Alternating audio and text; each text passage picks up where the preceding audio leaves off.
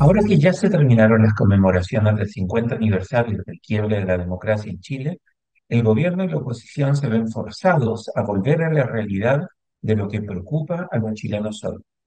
Incapaz de entender que su propuesta fundacional ya fue rechazada dos veces en las urnas en menos de 24 meses,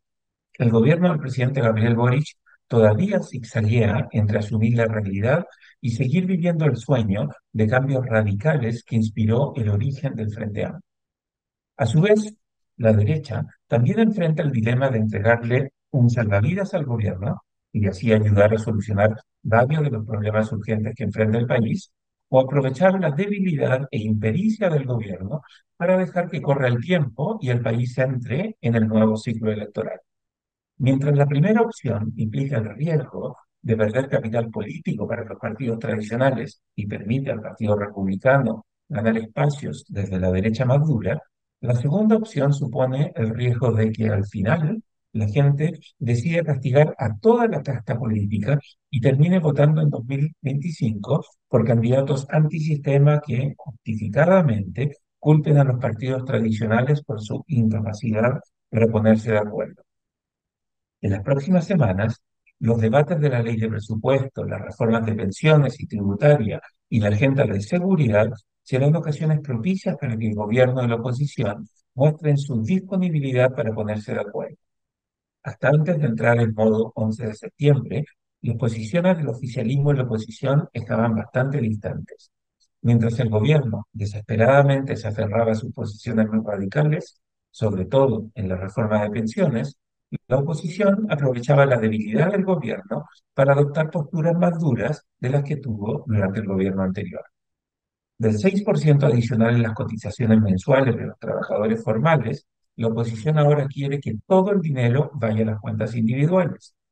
argumentando que la creación de la pensión garantizada universal, la PGU, ha cambiado las condiciones, los partidos de derecha quieren convertir la negociación de la reforma de pensiones en una oportunidad para fortalecer el sistema de capitalización individual.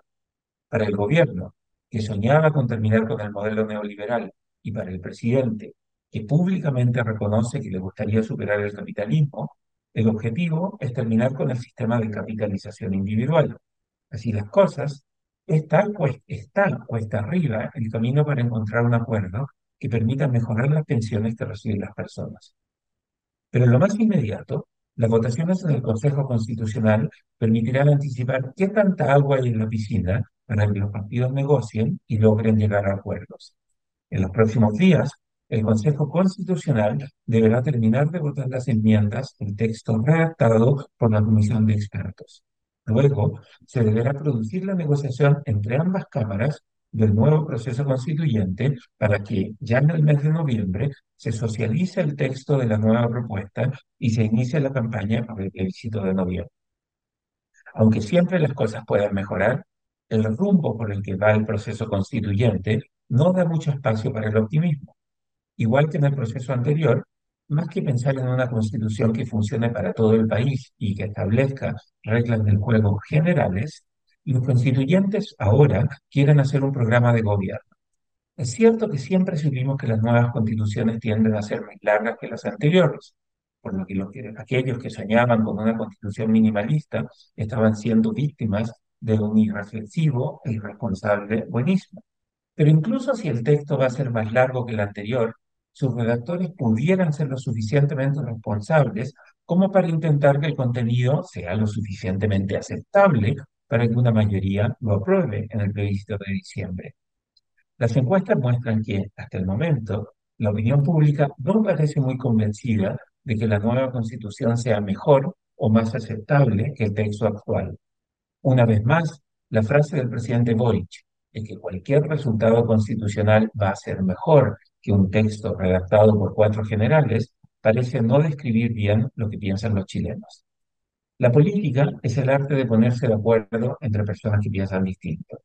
El gobierno de Boric solía decir, de forma irresponsable, voluntarista y bastante infantil, que ellos tenían otra forma de hacer política.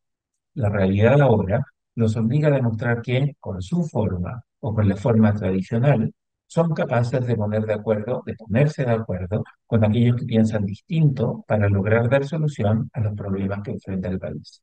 Si bien hay pocas razones para estar optimistas, la urgencia de las demandas y los altos costos que implica la incapacidad para cerrar temas largamente pendientes hacen tremendamente importante que el gobierno sea capaz de asumir su responsabilidad y sepa generar las condiciones para un diálogo fructífero que lleve a la clase política a forjar un acuerdo razonable, sensato y que convoque a amplias mayorías. El libero, la realidad como no la habías visto. Haz que estos contenidos lleguen más lejos haciéndote miembro de la red Libero.